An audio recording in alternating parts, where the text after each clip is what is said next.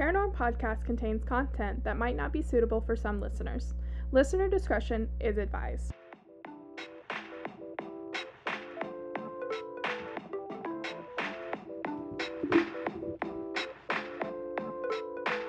This is Paranorm Podcast.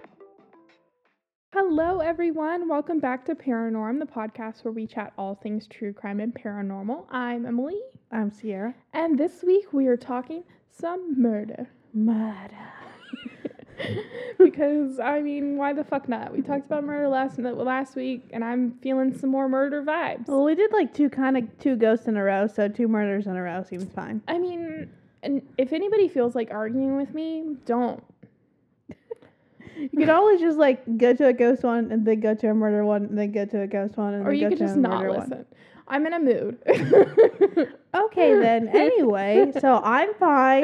Um, I had my second interview for this job today. and she's amazing. She's gonna get it. We're, they're gonna pay her a million dollars.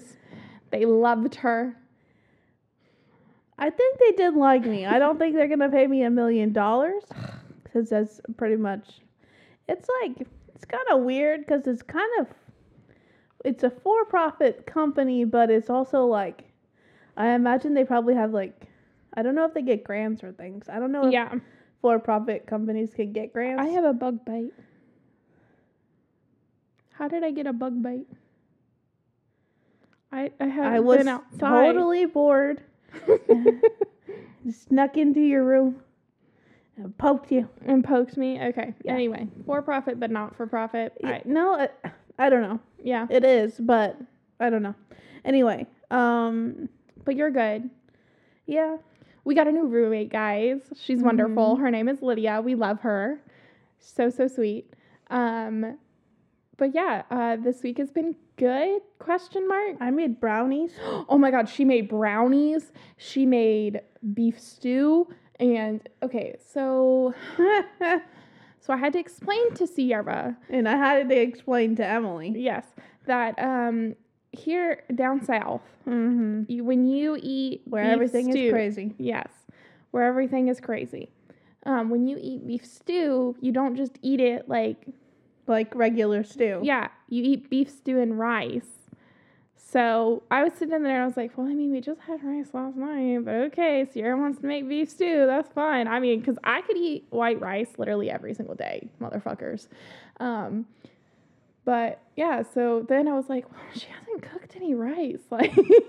Like, and then she, like, I come into the kitchen and she has the cornstarch out Oh no, it was flour. flour out and um, I'm like, what are you doing? She goes, thickening it. I'm like, why? And she goes, because I don't like soup. I'm like, we're not having soup. We're having beef stew and rice. Like, I what? was totally caught off guard. Basically, if you could add another starch to it, Southerners are gonna do it. I, I honestly didn't know. Like, I mean, whatever. But like, at the I was like, do you want me to call my mom to verify? Like, I believe you. I'm just startled. I mean, we love us some starch. That's fine, but it, I don't know. I didn't think it was necessary. Luckily, I had already made rice the night before, so Because we had, had rice the night before. I had extra rice in the fridge to be had, which was good because it was just enough, basically. yeah, because I had leftovers today too. Mhm. So I've had rice three days in a row. I just realized that. Good thing you're not a bird. Um, birds fucking suck. Well, I've been attacked multiple times. That was not my phone. That was your phone. I've been attacked multiple times by birds. So 10 out of 10 would not recommend. Anyway, it's been a good week. Next week we leave for vacation. mm-hmm. It's going to be wonderful. Um, I'm excited. yeah, me too. We have something really, really exciting for you guys planned. Um, I'm so pumped. Anyway, so any any other news? My license plate finally came. I don't think it's going to be quite as fun as the PhD one that I had. no, um, you never know though. I never know. It could have 666 in it or two two. or 22. 22 is my lucky number. Okay. I can't. I can't think of anything specifically now. yeah, same. That's- That's pretty much all the announcements. I've been to Target like six times this week. y'all. It's really been an issue.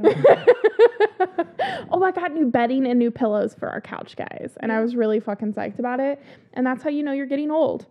Uh, so, okay, on to this really sad. and I bought a cookbook and was excited about it. Oh my god! Oh, that's it. Okay, so anybody that's ever listened to me talk knows that I love Queer Eye. It's like one of my favorite shows, and I can't make it through a single episode without crying. Mhm. Um, as Sierra knows, Neither the can they, so it's fine. I mean, it's it's fine. Um, so Sierra bought me Antoni's cookbook. Mhm. I'm so excited about it. I cannot wait to cook every single recipe in there. Um, I mean, honestly, I bought it for me, but that's fine. all right, so on to this really really sad case. Okay, All right. yeah, because it's really fucked up. Okay, good. Okay, yeah, just just how we want to start our our our day, um, It's end our the day. I may or may not have put too much moonshine in my my wine. the start of the end. okay. And action. okay, so Jesse Gates Jesse Gates. is not a murder victim. Okay. Okay. Jesse Gates October sometime in October Uh-huh. 1983 seemed like that night seemed like any other in Griffin, Georgia. Ugh. Yep. Mm. Mhm. Yep. So, Been there, actually. have you? Uh-huh, I'm sure have. impressed. I have too. Multiple Well, times. Um I mean, This is fucked up, okay? So, the former Spalding County Sheriff's deputy was out driving when he came upon his good friend Timothy Coggins walking down the street. Recognizing his vehicle, Coggins waved him down, and they had been friends for like a long time. So, Gates said he pulled over, and Coggins asked him for a ride to a dance club outside of town called People's Choice, which is also a magazine and an award. and an award. Um, during the roughly 15 minute drive over, Gates, who was one of the county's few black officers at the time, said Coggins, also a black man, mentioned that he was dating a white woman. Okay. Again, this is the 80s Mm. in the middle of nowhere, Georgia. Okay. Okay? Mm-hmm. I think we all know where this go- is going. Quote, I said, man, you need to watch yourself on dating them sisters like that because we live in Griffin, Georgia and not Atlanta. And some people just don't accept things like that, Mm-hmm. Gates said. As Gates pulled up to the club, he noticed that the three white men hanging around outside. He thought that it was strange, he said, because, quote, white guys did not come to that club Mm. and felt uneasy about the whole scene. But Coggins got out of the car and headed in. Gates never saw him again. Gotcha. Quote, I had no way of knowing that I had dropped that boy off to his death, he said. Mm-hmm. Coggins was found brutally murdered near a power line in an open area in Sunnyside, Georgia, a few miles outside of Griffin, on October 9th, 1983. The area is marked by an oak tree that was well known gathering place for drug deals and parties. Mm. So he had suffered multiple stab wounds and was tortured, his body chained to the back of a vehicle and dragged before it was dumped in a wood pile, according to the Spalding County officers. Former Spalding County Sheriff's Deputy Oscar Jordan, another one of the few black officers on the force at the time, said he was called into the coroner's office and asked to identify the body. Mm-hmm. Quote, he had seven stab wounds to the front of his chest, and then he had a cross cut out across the chest. Okay. Uh, and then on his back, it was the same way. I was later told that it represented the Confederate flag. Jordan said, quote, When I reported back to the sheriff, I told him I did not know who that individual was. There was no way that I could know because he was so disfigured. Uh, okay. So, like, not only did they murder this man, they fucking tortured him. So, the worst, quote, the worst part about it is they didn't kill him, he added. The autopsy showed he bled out, thrown behind a woodpile, left to die. Coggins was just 23 years old. Wow. Yeah. After his body was found, sheriff's deputies went door to door in Griffin trying to ad- identify Coggins. Eventually, they knocked on his sister's door. Coggins' brother, Tyrone Coggins, said his death took a heavy toll on the family, which I mean, it's a 23 year old brother. Right. Um, quote, we were very shocked. We were like, who would hurt this guy? He said, you know, this was Tim. This was a smooth guy, the guy that never bothered bothered anybody, always helped somebody. His sister Talisa Coggins remembers her brother Tim as someone who was very sweet and outgoing. He was the kind of person, quote, who would get along with anybody. Gotcha. In fact, she had been at the People's Choice Club with him that night he disappeared. Mm. She said she remembered a white woman started going to the club and she thought her brother was teaching the woman how to dance that night. She said she also remembered a white man looking for her brother and that same white man walking out of the club with him as she went to the restroom. Okay. Quote, by the time I got out the door, they was gone. So the Sheriff's Office and Georgia Bureau of Investigations, the GBI, if you will, um, gathered evidence and conducted multiple interviews in the Coggins case, but t- weeks turned into months and no arrests were made. Again, this is the middle of nowhere, Georgia, in the 80s. Well, and nobody probably either. Somebody was bragging, but nobody wanted to say anything, or nobody was saying anything at all. Yes. Um, so Gates, who was an active sheriff's deputy in the 80s, said he believes Coggins' death was centered around the white woman and money. Notes from officers who had been working the case at the time indicated their theory was Coggins had taken money as a part of a drug deal. And Coggins was known for making like small dr- drug deals around town, authorities had said. This is not 100% confirmed. So, Allegedly. allegedly. Um, Jordan, who was also an active sheriff's deputy in the 80s, said, quote, We never learned where the money went to, but I can recall being told that Tim was absolutely terrified and he was desperately trying to get up that money. Gates and Jordan worked the case for weeks until they started getting close to finding a suspect and were taken off, Gates said. He said he believes it was someone who lived in a trailer park near the area where Coggins was found. So, quote, you had a lot of vicious people in that trailer park, and I knew somebody in that trailer park called the sh- that sheriff. What? So, somebody in the trailer park called the sheriff and was like, hey, they're getting too close to this shit. Oh, okay, gotcha. Um, Jordan said he was told the investigation had, quote, reached a dead end. We haven't even been doing it that long. Yeah. Whereas Gates said he was told, quote, it wasn't my job to investigate this case because I was a road deputy and I was a, I wasn't a so-called investigator. I don't think the attention that should have been put on this case was put on this case. Quote, probably due to, you know, the color. I probably Most definitely. Um, that that and- or and or just like the whoever was on the other side, yes. like person. Yeah, yeah.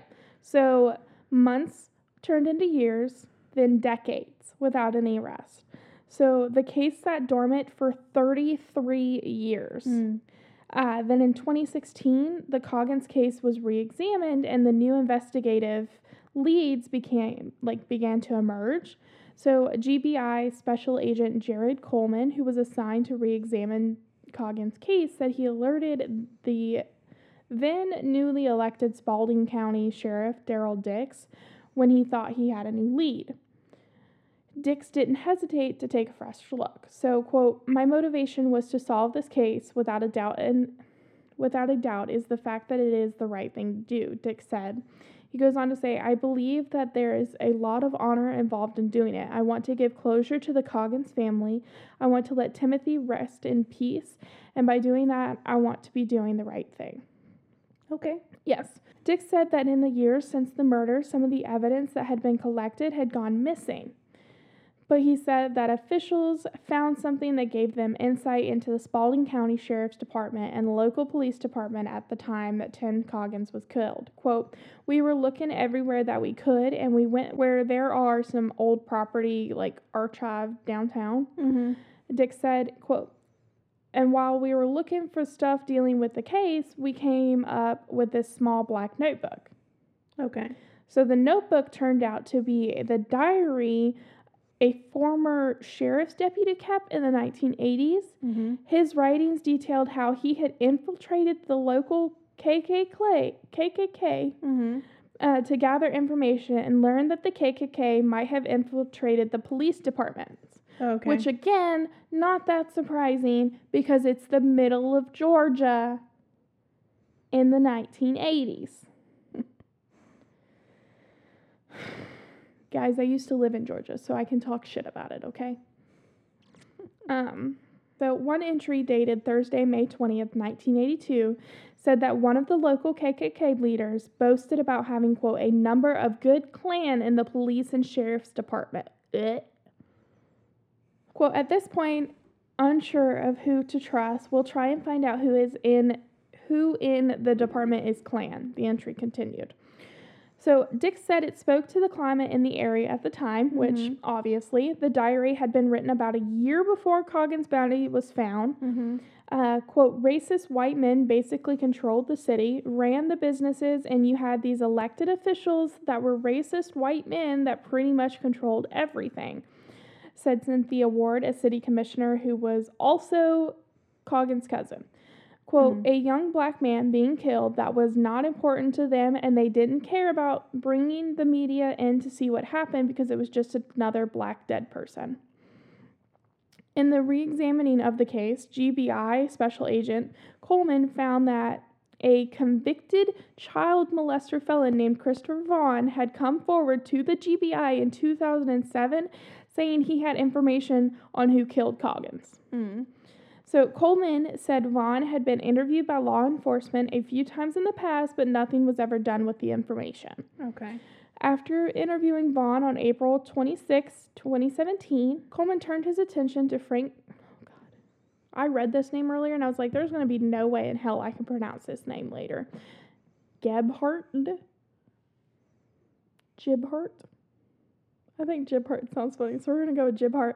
And William Bill Moore Sr., two local men local authorities said were known to have, quote, intimidating reputations. Okay then. Yes. Quote, Mr. Moore and Mr. Gebhardt both. Gebhardt. We'll be right back. okay. Both have an extensive criminal history. Mr. Gebhardt had been interviewed back in 1983, but no real further investigative acts pursued the investigation. Coleman had said, okay? Okay. So Christopher Vaughn, Christopher Vaughn lived at a house that was right around the corner of Carrie's mobile heart, home park, which is the last known location that Coggins was seen alive. Okay? Okay. So Vaughn told Coleman that Gebhardt, Gebhardt, whatever the fuck it is, racist white man, Number two. number two, had told him Coggins was having sex with his girlfriend at the time, Ruth Elizabeth Guy, Ruth Elizabeth Guy, also known as Mickey. I don't know how the fuck you get Mickey from Ruth Elizabeth Guy. Probably uh, Mickey Mouse. Mm, okay, and that's why Gebhardt, Mm-hmm. racist man number two, and Moore, racist guy number one, killed him. Coleman said they believed the white woman Coggins danced with at the club that night was the last seen and was last seen with was Ruth. Oh, okay. Okay, so quote, that was the tipping point for the murder. I mean, while you shouldn't be with other people's girlfriends, I don't think that murder is. Murder is definitely not it. Yeah. Also, do you guys know that my freaking boyfriend had the audacity to ask me the other day? He was like, Would you rather me do heroin or cheat on you? what? Yeah. I am. what? Is neither an option? Right? like something a little slower. but yeah, that was a really fun conversation we were having in bed. wow. right before we went to sleep too. So it's like, huh? That makes me very interested in having a relationship with someone Mm. else. so anyway, Coleman goes on to say, we do know that in a week or two after the murder occurred, that Mickey Guy left the state of Georgia, but she died in 2010. So they couldn't ask her at the time. Yes. Gotcha. Dix suggested people who knew racist guy number one and racist guy number 2 back Mhm. then were scared to come forward for like fear of repercussions. Quote, so when things like this happened, people were scared to talk about what happened, which obviously. Yeah. So, racist guy number two Mm-hmm. Was interviewed by Coleman in 2017. At that time, racist guy number two was incarcerated on unrelated charges, and Mhm. during his interview, he denied ever hearing about Coggins' murder or even knowing him. What? You live Yeah. in a small town. Of course, you know who he is. Exactly. Like, how do you not know? Right. God, so dumb. Okay, so racist guy's number two, Mm-hmm. um, sister, Mm-hmm. Sandra, said both her brother and Moore denied having anything to do with Coggins' murder. Okay. Okay, so, quote, he told me I don't have nothing to talk about and I know nothing. Both of them says they know nothing. Oh, I'm sure they know nothing for sure. Mm-hmm, mm-hmm, mm-hmm, mm-hmm. So, but Dix said that they decided to monitor racist guy number two's prison phone calls with Sandra. Mm-hmm. And she was the one he called most. Okay. So during one, and I can't even get Grayson to pick up the phone ever. Maybe if he was in prison. Because he'd be bored out of his mind. Let me call him. Watch him not pick up. Okay, guys, do you think my brother's gonna pick up in this phone call? mm-hmm. Can you guys hear that?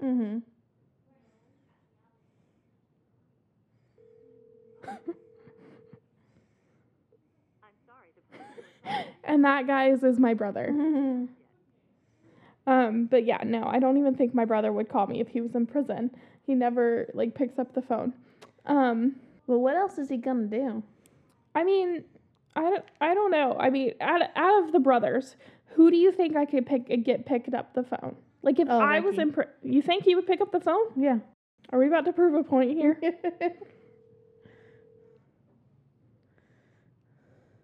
I don't think he's going to. But I think he's the most likely. Most likely. Yeah. I mean, it's a Friday night and he's 15, 16. 16. No. Yeah, 16. So I don't, th- I mean, I don't think you can p- pick it up right now. It's 8:30. So he's None of my brothers love me. out making out with a girl or something. He's at the gym actually. I just looked at his Snapchat story. Um, how I keep up with a 16 year But old. there are also girls at the gym. There so- are. Anyway, so that goes on to prove my point. My brothers would never pick up the phone in real life, er, not in real life, um, in everyday life. There we go. Um, let alone call me when they're in prison. um, anyway, so So what did they find? During one of these calls, Bunn, which is the Mhm. sister, uh, was heard telling her brother, "quote Keep your mouth shut. Y'all agree to no test." Mm-hmm. which DNA. Um, y'all agree to nothing. She advised her brother to avoid getting in investigate giving any investigators his DNA through means such as accepting drinks, which would transfer his, his saliva. In the end, Dix attained a, a court order to get his DNA sample Mm. from racist guy number two. Gotcha. So, quote, I have never had this much trouble out of one sheriff in my life, and I have never, and I have been living here all my life, said Bunn. Mm. Uh, never had I had this much trouble. Darrell Dix is playing the media to this. He uh, to make him look good, to get the black votes, and they just hearing Darrell Dix side. They hearing nothing else. I'm sorry, but you're you don't have a side. No. So, in an unusual move, Dix said the sheriff's department told the media in 2017 that they were close to making an arrest in Coggins' case, even though they still needed more evidence. Their hope was that it would encourage more people to come forward with information and it could lead to an arrest. So, their gamble, which is what Mhm. Dix called it, paid off. Oh, okay. Um, one of those people was Shirley Sisk, who managed the trailer park where racist guy number one had lived. oh, okay. Um, in an interview with investigators, Sisk said that one, God, that was hard. Sisk said, God, not doing that again. One night in the 80s, she was talking to Brenda Moore, his wife, Mm-hmm. racist guy number one's wife, Mm-hmm. and racist guy's number two sister, who she said sounded drunk. Okay. According to Sisk, Brenda Moore told her that her husband and her brother were planning to kill a man. Okay. Quote, she said, I'm telling you, he's going to kill him. They're going to tie him up and they're going to drag him with a car or truck, Sisk said during an interview. Quote, and I'm going to, Brenda, and I'm, no, and I'm going, Brenda, get your drunk A over there and go to bed. Oh, that, You know, yeah. a drunk person, you just don't know.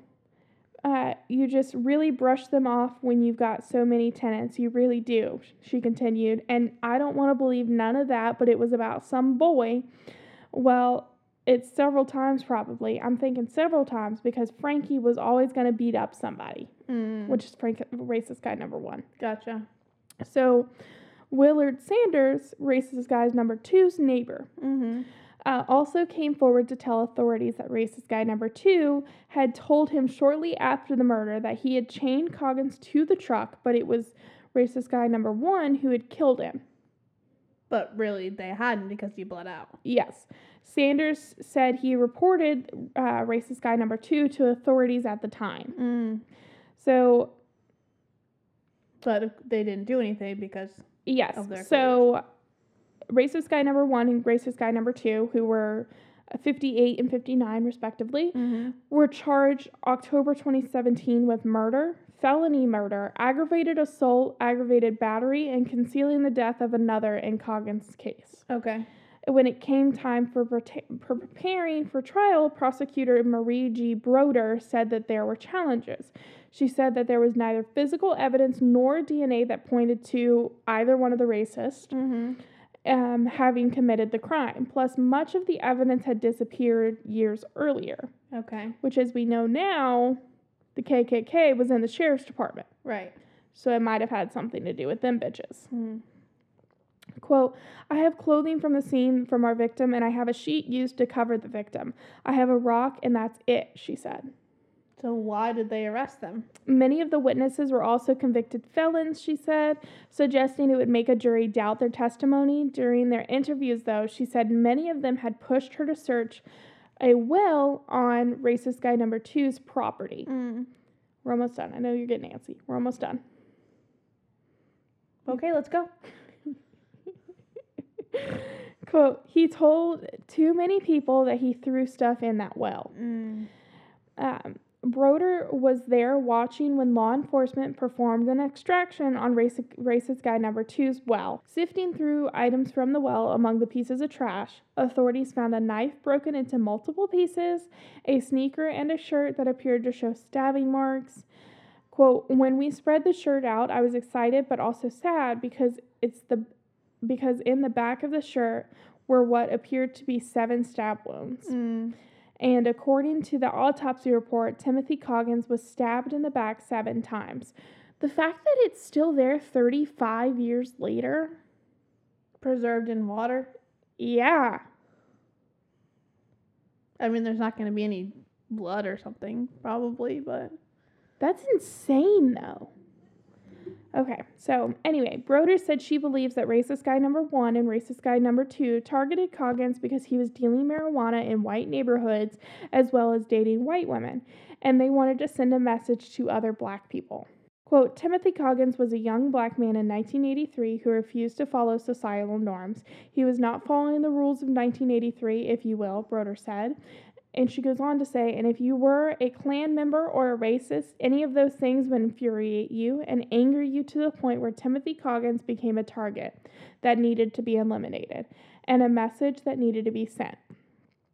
So the Coggins family was subjected to threats following the murder, which are we not surprised?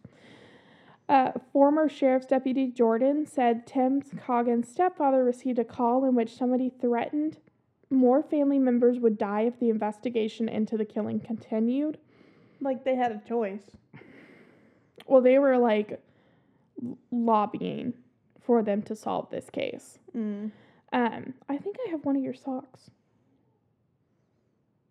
Okay. Okay. Um, so, Talis- Ta- Talisa Coggins said one night someone threw a brick through the window with a message on it saying, You're next. Uh, again, do I have to say it again? This is Georgia, middle of nowhere in the 1980s.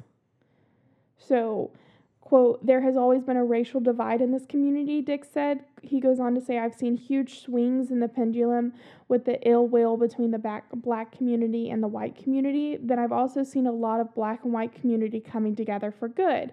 And from my perspective, again, dealing with Mr. Coggins, we go out and we do the right thing by arresting those people, Bill Moore and Frankie Gebhardt, because they thought they were untouchable. And I wanted to send a message: you're not above the law, and you're not, and you are touchable. So, the racist Mm-hmm.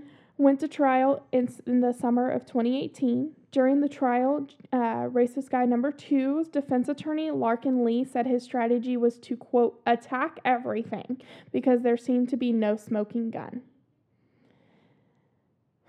So he goes to say it was basically jailhouse witnesses or people that had a vendetta against Frankie, and the scant evidence that eventually recovered from the well that we thought amounted to nothing, said Lee. They had a piece of very tiny, appearing to be old steak knife with um, old steak knife that was in Frankie's trash during some time in the 80s. He added, "Quote sneakers that don't match anything, a chain that they're implying must have been used to drag Mr. Coggins' body, but they don't match up with the pulley and the bucket that were found." Also in the well, which would make just total sense to find in the well. So like the chain was supposed to be for the bucket. Yeah, but it said, but you just said that they don't match up. So, my opinion in our defense, what the state put up in all their so-called evidence equaled zero. Hold on, I have to scroll down a little bit because I just repeated myself. So, racist guy number two Mm-hmm. was ultimately found guilty in June 2018 for malice murder, felony murder, aggravated battery, aggravated assault, and concealing the death of another. He was sentenced to life in prison pro- plus 30 years. When the verdict was announced in court, Coggins family members wept qui- quietly and turned to hug each other. Um, they go on to say, We never thought that this day would come, which I mean, I mean, yeah. 35 years later, like, yeah. Um, so Ryan McComb, the jury foreman, said prose- prosecutors laid out a more compelling argument than the defense. Quote, I think the defense did the best they could at what they had. They threw considerable doubt and considerable doubt. But I think the prosecution had a much better story, and I think that there is enough memory in this case that it was backed up by physical evidence or by another person's memory. He said that the juries had counted 17 times Mm. where racist guy number two had admitted to Coggins' murder in one way or another over the year. Wow. 17 times. And it took 34 years. So, racist guy number two, who continues to maintain his innocence to this day, was denied a motion for a new trial by the Spalding County Superior Court. His attorney said he felt his client had been used as, quote, retribution for racism of the past. Quote, this was the least evidence against any defendant in any case I've ever been involved with, Lee said. He goes on to say, I don't believe that they actually found the answers that they needed to be found. They may have gotten a conviction, but I don't think it resulted in actual justice as far as who has actually committed this offense. Hmm. So, meanwhile, racist guy number one Mm-hmm. agreed to a plea deal. Okay. He pleaded guilty in August 2018 to voluntary manslaughter and concealing Mm-hmm. The body. Yes. Uh, quote, my client did the best he could have done in this situation to not die in prison, said racist guy number one's defense attorney. Quote, but he was but he wasn't remorseful because he felt he didn't do anything wrong. So he did it, he just didn't feel like it was wrong to do. Yes. For a long time, the Coggins family said that they were too scared to place a headstone on Tim's grave for the fear that others in the community would vandalize it. For years, Coggins' death, his grave remained unmarked. Mm-hmm. Uh, with the trial behind them and two men serving time behind bars for killing their beloved uncle, cousin, and brother, the Coggins family felt they could finally put him to rest the way they always wanted to. So, yeah. Oh, also, I don't think I said this, but uh, racist guy number one was sentenced uh, to 20 years in prison and then 10 years probation, which is not enough for actually killing another human being and torturing them. Just saying. But yeah, that is this week's case filled with lots and lots of racist people. Um, I figured we should start off Black History Month with a case that reminds us that racism is very real. It is still very prevalent. This shit doesn't happen in the, it didn't only happen in the 80s and it's still happening now. Um, it's shit. Yeah. So that is my case for this week, and it pissed me off a whole bunch. yeah, I'm sure. 35 years. I mean, I guess it's better than it going unsolved forever. It is so- better than it going unsolved, yes, but it's pathetic that it had to go that long. Because what if he had been white? Why do you think that? Did they just did they reopen it because of his family, or? I mean, I knew you said it was reopened after 33 years. The bureau. Yeah, um, the continuing lobbying for the reopening of his case through Mhm. activism groups and um, just the Black Lives Matter movement, it was looked at again. So, Okay. I didn't know if like some things like get reviewed like on like a rolling basis. I'm not sure. I know um, some states are doing like that kind of thing for their um, sexual assault cases Mhm. because there is a giant, giant, giant backlog on those kind of things Mhm. in this country. Um, but I'm not sure about the murder, unsolved murder cases. Gotcha. Well then. Yeah. Sierra, plug the things. Yeah, I don't. I'm not sure how to comment after that, but um. Anyways, you can find find us. Not trying to like make li- We're not making light it, because just- it's fucking shit, man. But I don't really know what to say other than I- Also, we got told that my cursing makes it seem that we are making light of these cases. And we are not. So, if you are interested in following our podcast, you can find us podcast? podcast. You can find us on Instagram and Facebook, Paranormal Podcast. Oh my god, we have those. Um, When I remember to post on them. uh, anyway, uh, so we also have a website that has all the um, episode information, resources. I usually put some pictures on there related to the case, and um, there's pe- personal resources for you guys. Because, guys, listen to me. Okay, there are personal resources on the blog because we care about your mental health. You should care about your mental health. As in the very wise words of Amanda from Wine and Crime. I'm literally wearing my fucking patriarchy shirt right now. Um, your mental health is not your fault, but it is your responsibility. You guys matter, and we love you. So please check in on your brain. Okay? None of those resources on the website are tied to us, so we don't know if you click on them. Um, we don't know if you talk to anyone. We just want to make sure you guys are okay. Right, Sierra? or working towards. Or working towards being okay because it's important. And Sierra it's and I- hard out there. Oh my god. guys. I got guys. I got called a fucking whore the other day on the phone. So, like, how did you know? But like honestly, okay? So, yeah, no. Look out for your mental health. Okay? Do it. Yep. All right.